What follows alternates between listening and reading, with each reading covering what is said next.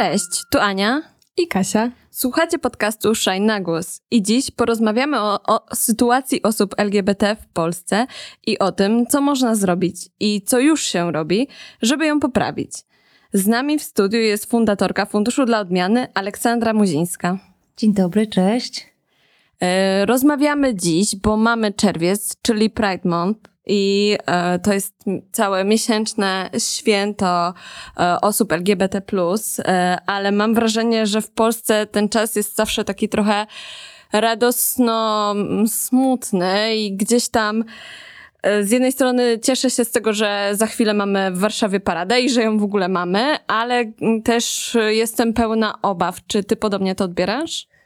No, masz rację, to jest taka trochę mieszanina radości i smutku jednocześnie. No smutku, bo jesteśmy najbardziej homofobicznym krajem w Unii Europejskiej, to, to pewnie wiecie. I radosne, no bo jest miesiąc dumy, czerwiec, e, miesiąc, w którym też się Parada Równości w Warszawie i wiemy już, że odbędzie się w tym roku, 19 czerwca.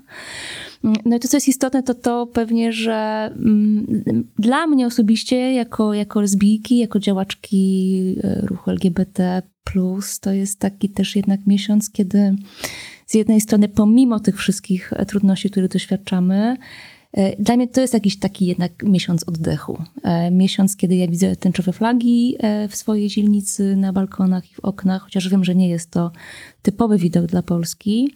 Mm, miesiąc, w którym bardzo dużo się dzieje w naszych sprawach. E, mam na myśli różnego rodzaju artykuły, e, filmy, podcasty, czego ten jest najlepszym przykładem. Dużo jest jakby takiej obecności naszej w, w mediach, w debacie publicznej i to jest też taki właśnie moment, który staramy się pewnie wykorzystać do dobrej, dobrej rozmowy i, i jakiejś popularyzacji też naszych praw widzę um, trochę po Shine i po tym, jakie teksty do nas przychodzą, że faktycznie jest źle, bo Ostatnie dwa numery to była wcześniej tęcza, a teraz mamy numer dom i do obu tych numerów przyszło tak stosunkowo dużo tekstów, e, które są o wyjeździe z Polski. I właśnie z powodów e, tego, że e, osoby LGBT plus nie znajdują tutaj swojego miejsca, że już się tutaj właśnie jak w tym domu no nie czują. Czy też widzisz taki wzrost takich nastrojów? Absolutnie tak. I widzę go już, e, tak naprawdę taki trend widzę od, od 2015 roku mniej więcej, kiedy, kiedy PiS doszedł do, do, do władzy. Dokładnych danych nie znamy, bo nikt po prostu takich, takich danych nie gromadzi. Żaden GUS ani inny urząd e, takich badań nie przeprowadza, a szkoda, bo wydaje mi się, że byłyby one raczej no, szokujące dla, dla opinii publicznej. Bardziej to widzimy po znajomych, po, po przyjaciołach, po innych aktywistach i aktywistkach, którzy taką decyzję podejmują o, o emigracji z Polski. Mm, no i jest to poruszające. Jest to absolutnie poruszające. Ja się temu z jednej strony nie dziwię, z drugiej strony też nad tym płaczę, bo widzę, jak wiele wartościowych osób e, odjeżdża, ale też widzę, jakie to spustoszenie czyni w ogóle w społecznościach, które one, one i oni opuszczają. Tak, e, jak powiedziałaś teraz o tych statystykach, to sobie pomyślałam o spisie powszechnym i o tym, że naprawdę po prostu jest totalna niewidzialność w statystykach. To jest okropne. Tak jak mówisz, że w mediach to już jest jakieś przybicie pewne i chociaż e, jakby niektóre media teraz się starają też włączać w świętowanie, tak e, ogólne dane dotyczące naszego kraju strasznie wymazują osoby LGBT po prostu z jego powierzchni. No tak, to prawda i wydaje mi się, że takim wielkim wysiłkiem samych organizacji LGBT no, staramy się robić badania, które trochę ale tylko trochę tę pustkę wypełniają, bo no to jest właściwie jedyne, co mamy, żeby, żeby pokazać się też przez liczby i statystyki, ale no, prawdą jest, że nikt skali tej emigracji nie, nie bada, a naprawdę widzimy w ostatnich latach, że ona y, bardzo wzrosła. Bardzo. Tak pomyślałam o narracji eurosierot i w ogóle o tym, jak dużo się mówiło o wyjazdach matek, mm. bo też wiadomo, że, że to był taki parę lat temu wielki dyskurs, a, a tutaj zupełnie to y, nie istnieje w narracji. To jest ciekawe, że że tak różnie patrzymy na wielkie emigracje, które istnieją i jedne są dostrzegane, a inne zupełnie nie. To prawda i muszę wam powiedzieć, że ja na przykład noszę takie, takie dwie historie w pamięci. Kiedy działałam jeszcze w Miłość nie wyklucza, mieliśmy takiego darczyńcę, który był, był sojusznikiem, był osobą wspierającą.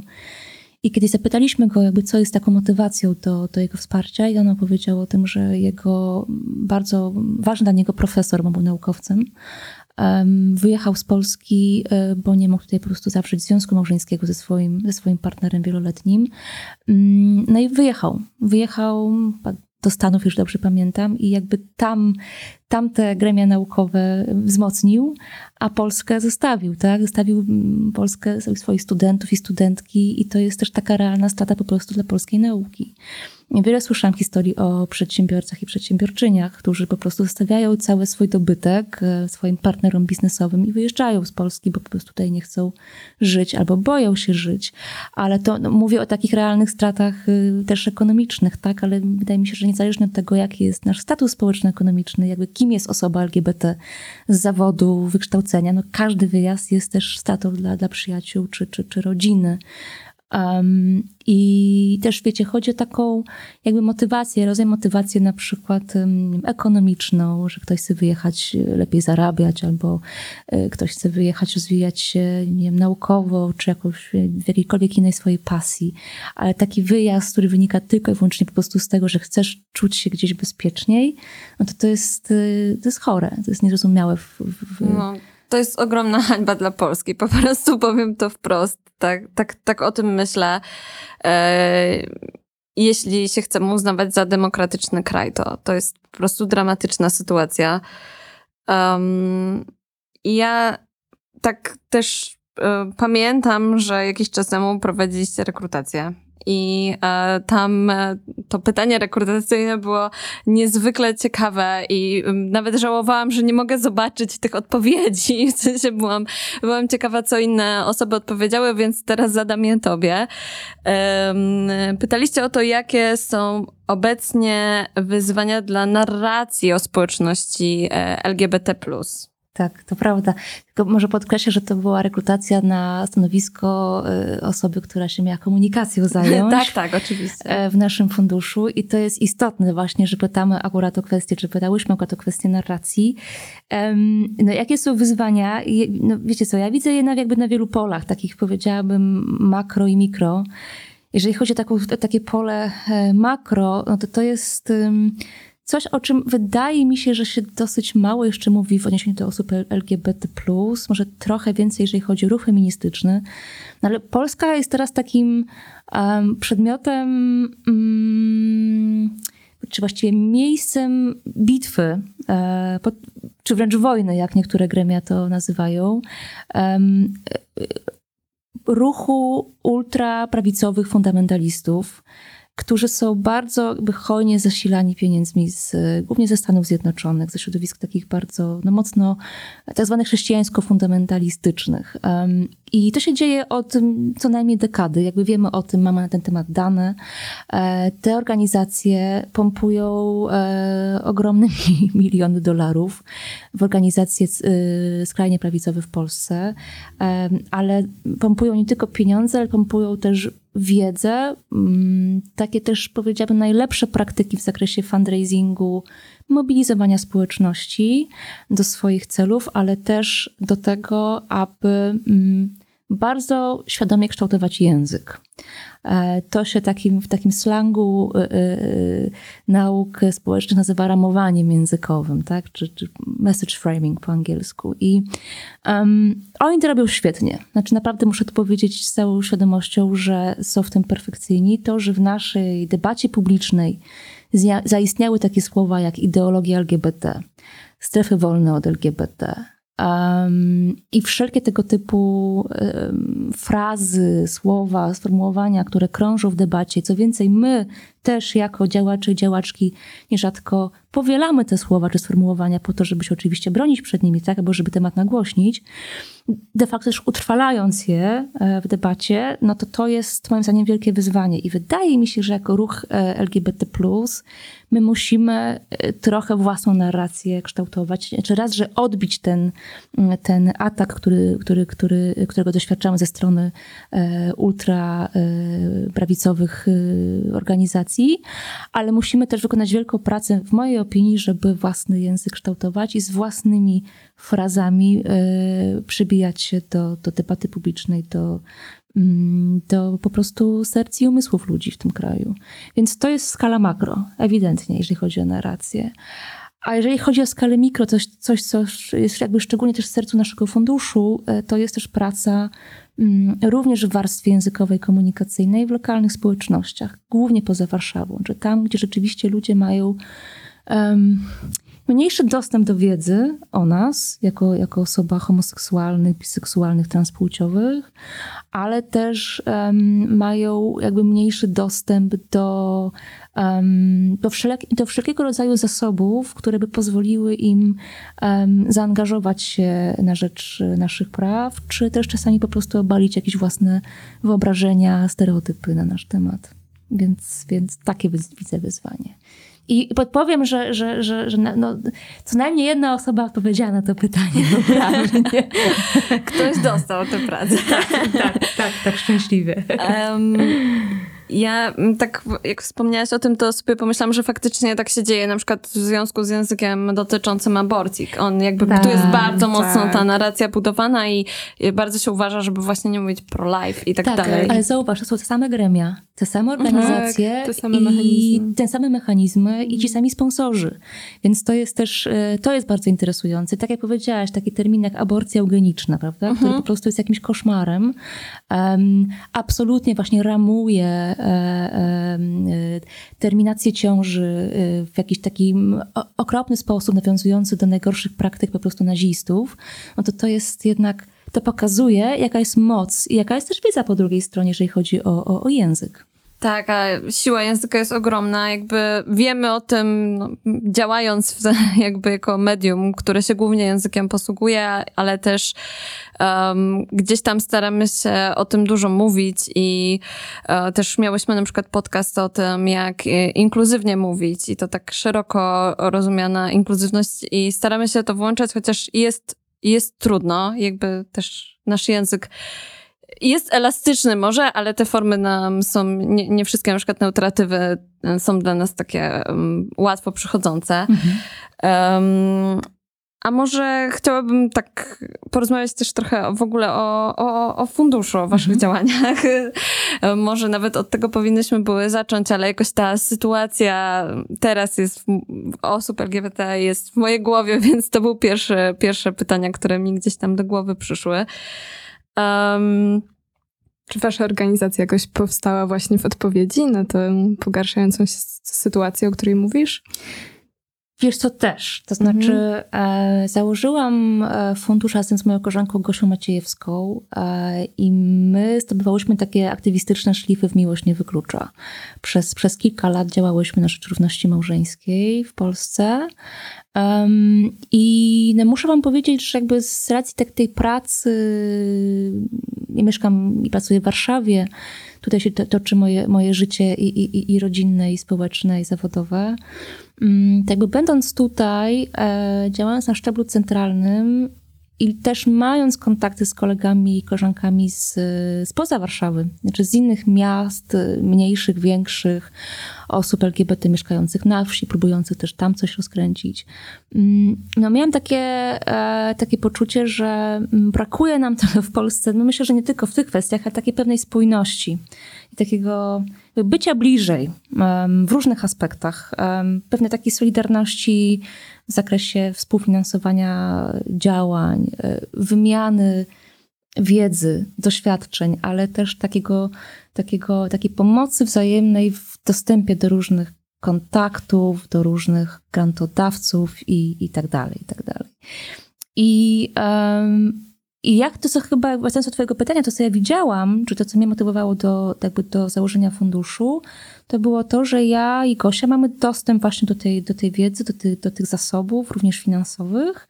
Mm, I to, co właściwie najlepsze możemy jakby zrobić, używając naszego przywileju i rangi dłużej, to jest podzielenie się po prostu tym z tymi, którzy z różnych powodów do tego dostępu do tych rzeczy, do tych zasobów po prostu nie mają. Mm, więc tak. I też chyba to, co ja często słyszałam od kolegów i koleżanek z innych miast, to jest to, że problemy, z jakimi oni się mierzą w swoich społecznościach, są kompletnie inne od tego, z czym my musimy pracować w Warszawie. Co nie znaczy, że tam jest jakaś hiperhomofobia, a w Warszawie jej nie ma. Nie, to jest dużo bardziej oczywiście zniuansowane.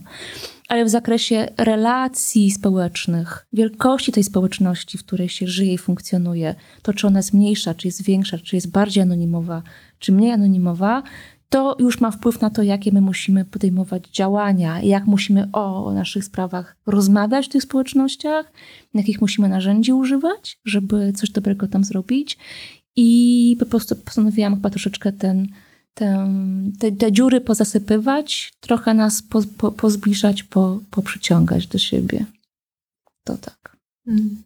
Super, pomyślałam też o osobach, które często wyjeżdżają po prostu z tych mniejszych miejscowości. Mm -hmm. Siłą rzeczy te zasoby w dużych miastach e, no, są dużo większe, tak? Wiedza, e, jakieś doświadczenia osób LGBT się kumuluje tak. w dużych miastach. Siłą rzeczy, skoro uciekają po prostu przed wykluczeniem w tych mniejszych społecznościach, które czasami są na pewno trudne do, to, do życia. To ewidentnie tak, więc mo można powiedzieć, że w Warszawie, czy nie w Krakowie, Poznaniu, Gdańsku mamy taki e, jakby więcej też takich talentów do, do mhm. działania w ruchu, nie? Czyli mamy osoby LGBT plus tak bardzo jakby różnych miejsc w Polsce, o tak różnych talentach i pasjach. Rzeczywiście dużo łatwiej jest chyba robić też ruch LGBT po prostu w tych miejscowościach, ale też ci muszę powiedzieć, że to, co jest wielkim zasobem na, no, przede wszystkim Warszawy i jeszcze paru innych większych miast, to jest biznes po prostu, który tutaj jest. To są firmy głównie międzynarodowe, nie tylko, które mm, coraz częściej czy coraz chętniej angażują się w nasze sprawy, e, zarówno i wewnątrz, czyli tworząc jakieś polityki włączania, akceptacji osób LGBT, robiąc szkolenia dla swoich zespołów, e, po różnego rodzaju zapraszanie organizacji do siebie, robienie wspólnych webinarów, szkoleń, warsztatów, cokolwiek to jest, aż po takie czasami, no teraz to widzimy teraz, te, teraz szczególnie w czerwcu, tak? Czyli takie bardzo odważne komunikowanie na zewnątrz, jakby swojego przywiązania do, do, do, tego, do tej pracy na rzecz osób LGBT w Polsce. Mm, I wydaje mi się, że im gorzej, jeżeli chodzi o sytuację polityczną, tym też tam jest większa motywacja, żeby pokazać też troszeczkę rządzącym, że idą w złym, w złym kierunku. I mm, jeżeli jeszcze mogę ten wątek pociągnąć biznesowy, to też jest tak, że, że, że wiecie, no jakby jeżeli ja, nie wiem, czy ktokolwiek inny z, z aktywistów, aktywistek w Warszawie potrzebuje nawet doraźnej pomocy, czy doraźnego wsparcia finansowego, może do tego biznesu sięgnąć. No, oczywiście różnie reaguje, ale, ale, ale jakby masz jakąś taką pulę firm, które możesz poprosić o pomoc e, w każdym momencie. W innych miastach tego po prostu nie ma. W miasteczkach małych tego, tego nie ma, na wsi tego nie ma. Co nie znaczy, że ten biznes jakby nie pamięta o potrzebach osób LGBT tam, tylko często brakuje mu no właśnie takiego funduszu na przykład jak, jak, jak nasz, żeby tam e, dotrzeć, żeby tam trafić ze swoimi zasobami. No właśnie, więc jak działacie, bo już wiemy, że, że działacie poza dużymi miastami głównie, to o co chodzi tak naprawdę w korze waszej działalności? Tak, no jest tak, jest, są, są wartości, jest metoda. Dokładnie. E, jeżeli chodzi o, o, o, wartości i takie nasze marzenie, które, które, które nam przyświeca, no to po prostu chcemy, żeby każda osoba LGBT plus w Polsce, niezależnie od tego, gdzie żyje, gdzie toczy się jej życie, mogła czuć się, czuć się bezpiecznie, czuć się bezpie- y, swobodnie i, i, u siebie na miejscu. Um, więc to, co, co, co my robimy, to um, my używamy takiego mechanizmu no, po prostu grantodawania, jak to tak y, slangowo mówimy, um, czyli zapraszamy i grupy nieformalne, kolektywy, różnego rodzaju um, skupiska osób, które chcą coś zrobić w temacie LGBT, w swojej lokalnej społeczności. Zapraszamy do tego, żeby się zgłosili z, po, po grant e, i To, co jest chyba istotne, to to, że my nie, my nie mamy takiego katalogu, a tutaj jest kultura, edukacja, budowanie społeczności, tylko jakby możesz się zgłosić z jakimkolwiek pomysłem, bo my jesteśmy w Warszawie i my absolutnie nie wiemy, czego ci tam trzeba na miejscu, więc jakby ufamy, że ty wiesz najlepiej, czego twojej społeczności potrzeba. Więc e, przyjdź z tym, z czym chcesz przyjść, um, z takim pomysłem na działanie, jak chcesz, i my oferujemy ci grant, e, mały grant, bo to jest niecałe 5 tysięcy złotych, um, ale też zapraszamy te inicjatywy do e, takiej właśnie bardzo ciekawej metody, jaką jest metoda partycypacyjnego oceniania um, tych wniosków. I to jest taka metoda, którą my zaczerpnęłyśmy naszych koleżanek z Funduszu Feministycznego, który jest pi pierwszym takim partycypacyjnym funduszem w Polsce.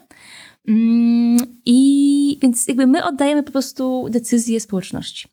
Ale nie społeczności jakiejś takiej tam nieokreślonej, tylko to ci, którzy do nas zgłosili po, po grant, te inicjatywy, oceniają wnioski pozostałych inicjatyw. Znaczy, nie w takim wielkim też koszyku, dzielimy je na mniejsze, bo to by było nie, niemożliwe do zrealizowania, ale to te inicjatywy muszą przeczytać swoje jakby wnioski swojej konkurencji, te biorę oczywiście, wiecie, w cudzysłów, e, muszą zastanowić się, mm, czy to jest fajny pomysł, czy on ma szansę y, zrealizowania, jak, czy on jakąś zmianę wprowadzi w lokalnej społeczności, skąd on jest, kto go zgłasza i tak dalej, i tak dalej, i przyznać punkty. I e, wnioski najwyżej ocenione dostają z automatu granty, natomiast my też mamy w funduszu swoje jakby takie priorytety, tak?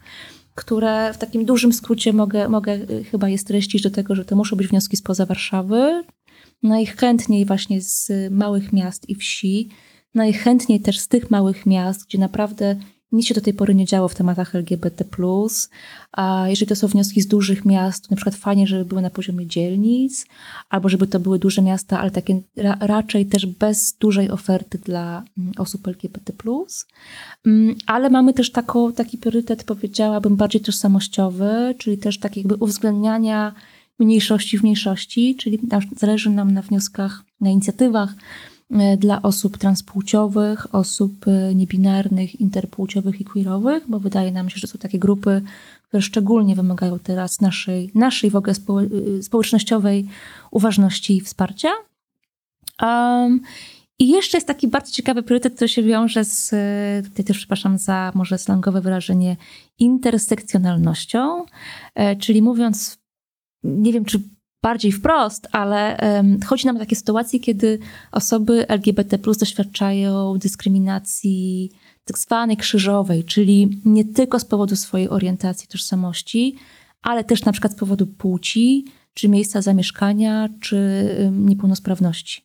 E, I to jest też dla nas super ważne, więc też staramy się takich wniosków szukać. I teraz co robimy? Jeżeli społeczność nie doceni takich wniosków, jakie są jakby wiecie, w naszym jakby zainteresowaniu, mm, to my zbieramy grupę doradczą funduszu, a mamy tam w tej chwili 11 wspaniałych osób z całej Polski, aktywistów i aktywistek, innych organizacji, innych grup, osób doświadczonych y,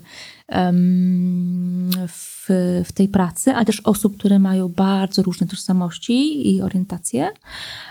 Więc oni nam dały taki, taki, taki wiecie, taki ogląd, którego my nie mamy.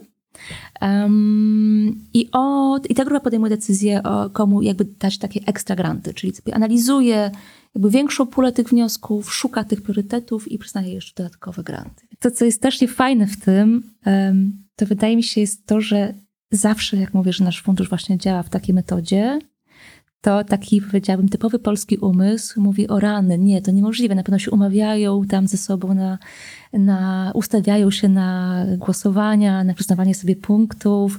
Na pewno jakby to jest decyzja w ogóle poza wami. E, jest, to pokazuje, jak, jak, niski, jak niska jest skala zaufania w ogóle do jakiejkolwiek kooperacji w naszym społeczeństwie. To, to, jest, to jest bardzo bardzo częste, e, częsty głos. Mm, dużo odbywam cały czas takich rozmów również z innymi organizacjami, przekonując ich naprawdę do tej metody, e, bo nawet jeżeli ktoś się umówi na jakieś głosowanie, co myślę, że się nigdy nie wydarzyło w funduszu, e, na tyle dużo jest tych wniosków, że to nie sposób po prostu ustawić tych wyborów. To jest po prostu niemożliwe. Mm, natomiast to, co my widzimy z tej metody, są takie trzy bardzo, bardzo mocne mm, wnioski. Jednym jest to, że organizacje, grupy nieformalne mówią nam po, tym, po tej metodzie, po, tej, po, tym, po tym procesie, że odzyskały sprawczość. Że wiecie, startują w wielu różnych programach grantowych, nie dostają tych grantów, lub dostają, ale do końca nie wiadomo dlaczego, dlaczego oni tak, a inni nie, że jest duży taki brak transparentności w tych procesach. A tutaj to, to zależy od nich. Znaczy, że, wiecie, oni i one mają, mają naturalny wpływ. Co dla grup, grupy mniejszościowej, które na co dzień nie ma silnej pozycji w społeczeństwie, jest to super ważne narzędzie, żeby jakąś część, jakąś część siebie czy grupy wzmocnić. Drugim e, takim elementem, ważnym wnioskiem są inspiracje. Wiecie, że po prostu można zobaczyć, co inni ludzie wymyślili w jakimś innym zakątku Polski, nie? Albo na przykład, że wzajemnie siebie ocenia wielkomiejska inicjatywa osób mm, transpłciowych, niebinarnych z wnioskiem koła gospodyń wiejskich, nie? Gdzieś tam z Polski. I że to są, oni operują tak różnym językiem, e, ale muszą siebie jakby zobaczyć, przeczytać i ocenić. I to jest też, wydaje mi się, wielki walor i edukacyjny właśnie i taki inspir inspiracyjny. A trzecim wnioskiem, takim, który mi zawsze y, absolutnie y, no jakoś tak e, sprawia, że jest mi ciepło na sercu, to jest nadzieja. To znaczy, kiedy widzisz siebie na przykład w grupie 60 innych inicjatyw, które zgłosiły się po mikrogranty i chcą robić rzeczy na, dla osób LGBT w całej Polsce, to to pokazuje wow. Znaczy, okej, okay, to nie jest tylko demona trzech największych organizacji, tylko naprawdę jest dużo dobrych osób, które chcą zmiany w Polsce. Mamy też doświadczenie z tym sposobem, bo, bo uczestniczyłyśmy w, w, we wnioskach FemFundu mhm. i e, mam bardzo podobne przemyślenia, zwłaszcza jeśli chodzi o inspirację, bym powiedziała, że nawet sieciowanie. Po prostu e, nagle okazuje się, że w jakiejś miejscowości, o której nigdy nie słyszałyśmy, są dziewczyny, które chciałyby robić coś podobnego i my tak. możemy się teraz do nich odezwać i nigdy inaczej byśmy do tego nie dotarły, więc to naprawdę jest e, ekstra.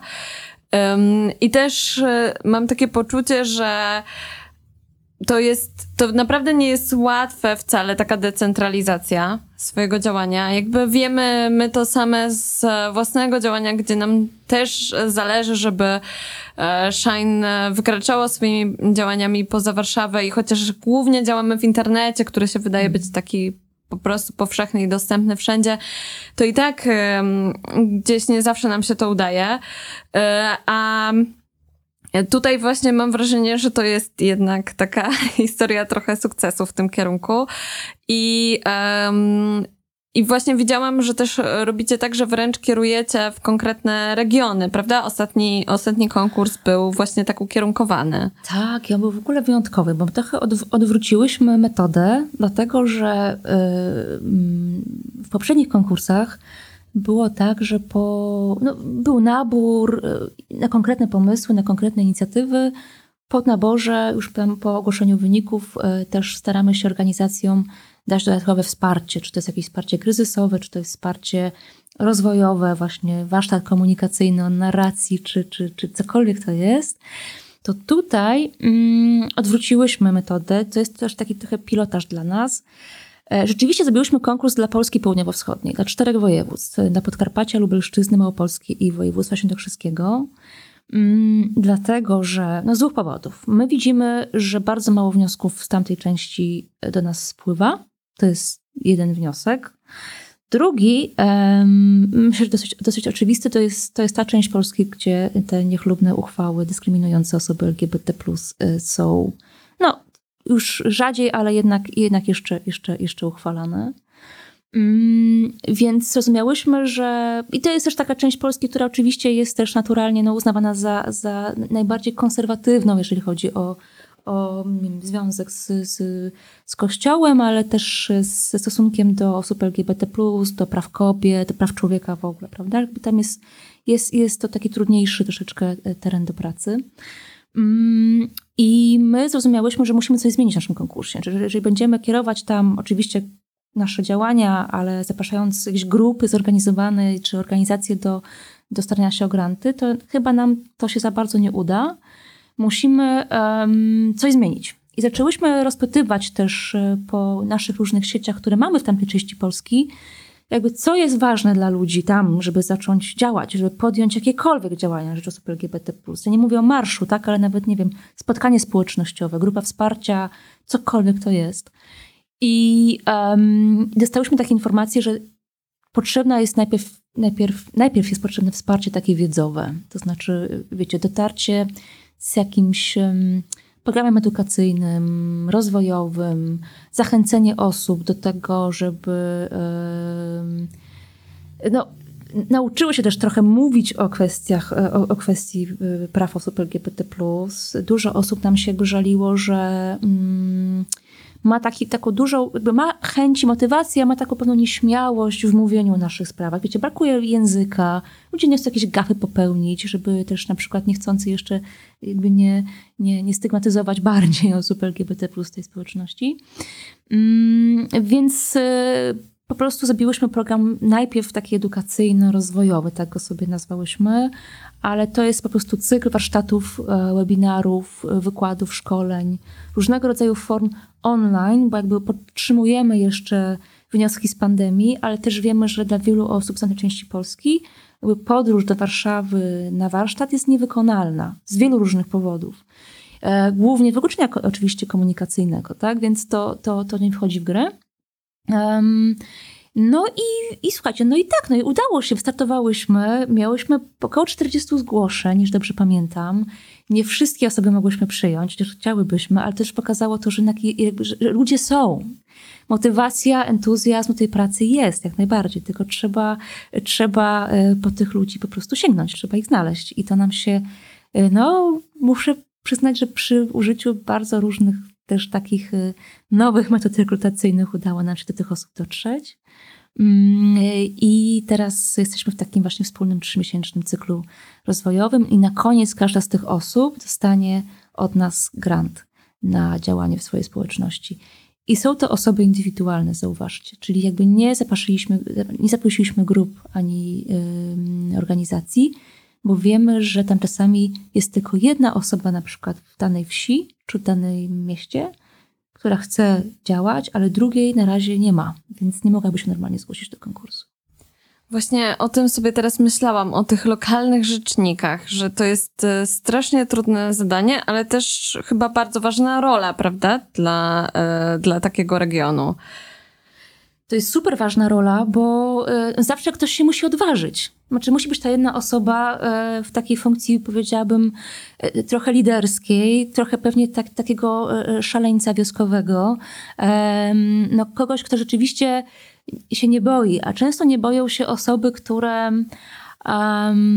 Mają jakąś silną pozycję w społeczności, na przykład z racji tego, że są nauczycielem czy nauczycielką, albo działają w lokalnym samorządzie, albo prowadzą lokalną organizację, która zajmuje się, nie wiem, rozwojem lokalnym, edukacją, czy, czy cokolwiek to jest. Czyli jakby osoby um, rzeczywiście, które się nie boją też angażować ludzi do działania. I nierzadko są to osoby y, sojusznicze, wspierające, a, a nie, nie, nie osoby LGBT. Dlaczego? Jest bardzo proste. Im jest łatwiej wziąć na siebie potencjalny ciężar też ewentualnego hejtu e, niż osobie LGBT, dla której takie zaangażowanie e, wiąże się automatycznie z wyautowaniem, którego też może no, nie chcieć po prostu. Nie? A mm, podpowiesz trochę tak konkretnie, na przykład, jakie projekty udało się zrealizować dzięki wsparciu funduszu? Co ciekawego? Jasne, no, jest dosyć, dosyć to taka różnorodna paleta działań. Mamy naszą, naszą, naszą panią Marię Jaszczyk ze Stowarzyszenia mhm. Miłośników Przyrody y, y, w Nowinach koło Złotowa. To jest północna Wielkopolska. E, niesamowita osoba, e, która rzeczywiście postanowiła w swojej, nie tylko w swojej wsi, ale też w, w, w sąsiednich y, wsiach i gminach zacząć no, podnosić temat osób LGBT w lokalnej społeczności. To jest, tam jest też taki wątek bardzo, bardzo, bardzo ciekawy, bardzo bolesny. To jest miejscowość koło Złotowa. Ze Złotowa pochodziła Milo Mazurkiewicz, czyli no, no, nasza można powiedzieć też naj, najsłynniejsza ofiara transfobii w, w Polsce. I wiemy, że temat tam dla lokalnej społeczności jest ważny, jej, jej, jej, jej śmierci, bo była też ważną postacią i znaną y, w tamtych okolicach. I że to jest taki temat nieprzepracowany, temat, który sprawia, że cały czas pulsuje ta tematyka e, w, w, lokalnej społeczności. No i pani Maria postanowiła coś, coś z tym zrobić, zacząć o tym otwarcie rozmawiać, na przykład z kołami gospodyń wiejskich, e, zapraszać aktywistów i aktywistki, e, angażować nauczycielki do, do wsparcia swoich uczniów homoseksualnych i transpłciowych w lokalnych szkołach. No i żeby, żeby rzeczywiście jakby ten temat był, był obecny, żeby go um, nie chować pod dywan, no i jest to niesamowite, muszę przyznać. Jest ona, ona jest taką dosyć, dosyć samotną liderką, ale ma wiele wspaniałych osób wokół siebie, które jakby dołączyły do niej w tej, w tej pracy i ona jest po prostu nieustraszona. No, to, to, to muszę powiedzieć wprost. Mamy przykład y, Ewy Furgał y, i jej fundacji Dziewczyny w Spektrum. E, Ewa sama jest, no jest samorzeczniczką, e, bo jest z jednej strony członkinią społeczności LGBT+, i jest też, e, no właśnie, dziewczyną w spektrum autyzmu. E, I e, Ewa robi coś absolutnie pionierskiego, bo Ewa wprowadza do debaty publicznej zagadnienie właśnie osób LGBT w spektrum. Temat chyba i dla osób w spektrum, i dla osób LGBT jeszcze niedawno naprawdę nieznany i nierozpoznany. A wiemy już z badań, i to jest, to jest potwierdzone, że mm, wśród osób w spektrum jest potężna reprezentacja osób LGBT, zwłaszcza osób niebinarnych i transpłciowych, e, kilkukrotnie większa niż jakby średnia dla, dla populacji. Więc e, to pokazuje, że my się musimy poznać. A potrzeby osób LGBT plus spektrum muszą być szczególnie, wiecie, rozpoznane i, i, i zaopiekowane. Więc e, Ewa pracuje i z rodzicami osób LGBT plus spektrum, i z um, psychologami, psycholożkami, pedagogami, a teraz zaczyna już drugi grant w Funduszu dla Odmiany, gdzie będzie pracować z samymi osobami e, LGBT plus spektrum, organizując grupę wsparcia dla nich. Jeśli jeszcze nie znacie, to faktycznie odsyłamy Was e, do um, Dziewczyny Spektrum. Naprawdę to jest świetna działalność. E, też obserwujemy um, tutaj to, co Ewa tworzy, jaką w ogóle społeczność jej się udało zbudować. Chyba nawet w tej chwili trwa festiwal taki online'owy, który ona organizuje. E, tak mi się wydaje, więc e, pewnie podamy linka wam do tego. Mówiłaś też o tym, że dużo tak naprawdę zgłosiło się osób sojuszniczych, jakby z różnych względów. I tak sobie myślę um, o tym, że że jest taka potrzeba też aktywizowania w ogóle osób sojuszniczych. Że jest wiele osób, mam wśród znajomych, którzy mają, jakby totalnie zgadzają się z tym, że należy walczyć e, o prawa e, osób LGBT, ale no jakby to nie muszą przecież być oni. Że ich to nie dotyczy, no jakby to nie jest, bo nie dotyka ich to bezpośrednio, nie, nie, nie rozumieją tak naprawdę e, tego, jak e, systemowa jest ta dyskryminacja. Jak można takie osoby zaktywizować? Oj, to jest trudne pytanie, ale wydaje mi się, że to, co jest y, dobre na początek takiego myślenia, to jest jakby uznanie, że ludzie, że ludzie mają różnie i że ludzie są różni i um, ich stopień czy gotowość do zaangażowania się w cokolwiek społecznego, już nawet nie mówię o prawach osób LGBT, jest po prostu różny i bardzo zależy od tego, od osobowości, to wiadomo, um, ale też od tego, gdzie się mieszka, jaką się ma też osobistą historię. E, to jest na tyle ciekawy temat, że my nawet teraz e, zleciliśmy i zleciłyśmy badanie w Funduszu dla Odmiany takich postaw sojuszniczych, tak sobie to nazywamy roboczo. Czyli sprawdzamy, jak e, głównie w mniejszych miastach i na wsi osoby, które mogłyby nas wspierać, jak one by to chciały robić, jak one czują, że to by, mogły i powinny robić. Więc to jest, to jest, to jest też, mam nadzieję, że za jakiś czas będę się mogła podzielić z wami wynikami tych badań. Więc ja myślę, że tak, jakby trzeba uznać po prostu to, że jakby nie zrobisz z każdej osoby e, takiego sojusznika, który jednocześnie chodzi e, w Marszu Równości, wpłaca regularnie pieniądze na organizacje LGBT+, i zawsze reaguje na przemoc, kiedy ją widzi na ulicy. To są jakby potężne wymiary zaangażowania, więc wydaje mi się, że to, co jest fajne, fajne to to, żeby ludziom pewną paletę działań podsyłać. Tak? Ja zawsze rzeczywiście mówię reaguj, taki sposób, który jest dla ciebie też bezpieczny, tak? Bo to, to reagowanie to może być niekoniecznie rzucanie się e, na napastnika z nożem na, na ulicy, ale to może być na przykład y, drobna reakcja w pracy, w szkole, kiedy słyszysz homofobiczny żart. Po prostu mówiąc osobie, która e, taki żart wygłasza, że po prostu nie ma w tobie zgody na coś, na coś takiego. To jest raniące, ty nie jesteś z tym okej, okay, prosisz, żeby takich żartów nie opowiadać, nie? Drobna rzecz, raczej w gębę nie dostaniesz za to, a to naprawdę pokazuje ludziom w twoim otoczeniu, że jakie są twoje wartości, to po prostu nie jest akceptowane. E, to może być mm, reagowanie w taki sposób, że widzisz, że ktoś doświadczył przemocy homofobicznej, może nawet e, fizycznej i tak jak powiedziałam, nie rzucasz się na napastnika, ale idziesz do ofiary, tego zdarzenia, idziesz do osoby, która doświadczyła tej homofobii i mówisz jej, że wszystko jest z nią okej, okay, pytasz ją, czego potrzebuje i zapewniasz o swoim wsparciu. To jest taka rzecz, o której rzadko się pamięta. Często kierujemy się, wiecie, nawet w dyskusjach internetowych na, na napastników, na osób, które tę przemoc y, y, robią, a nie pamiętamy o po prostu o zadbaniu o osoby, które tej przemocy doświadczyły. Um, myślę też o takiej ważnej, ważnym aspekcie edukacyjnym. To jest taki um, jakby zdobywaj wiedzę i edukuj innych, tak? My, my często mówimy pytaj nas, jeżeli czegoś nie wiesz, Chociaż tutaj mały przypis, to pytanie bywa też często bardzo dla nas męczące i wypalające, bo dużo osób nas pyta i czasami naprawdę nie mamy już siły opowiadać ani o własnym doświadczeniu, ani podsuwać pomysłów na, na, na, na wasze sojusznictwo. Więc też proszę pamiętajcie o tym, żeby nie, nie zamęczyć w tym pytaniu, ale rzeczywiście zdobywajcie wiedzę, tak? bo to jest istotne. Jest jej odgroma w internecie, jest jej, jest jej odgroma w różnego rodzaju materiałach organizacji LGBT. Naprawdę bardzo łatwo o to, o to sięgnąć, a po to sięgnąć, a y, też myślę, że zawsze wśród Was jest jakaś bliska osoba z tej społeczności, którą można jakoś delikatnie podpytać, jak, jakby sobie życzyła, żebyście postępowali.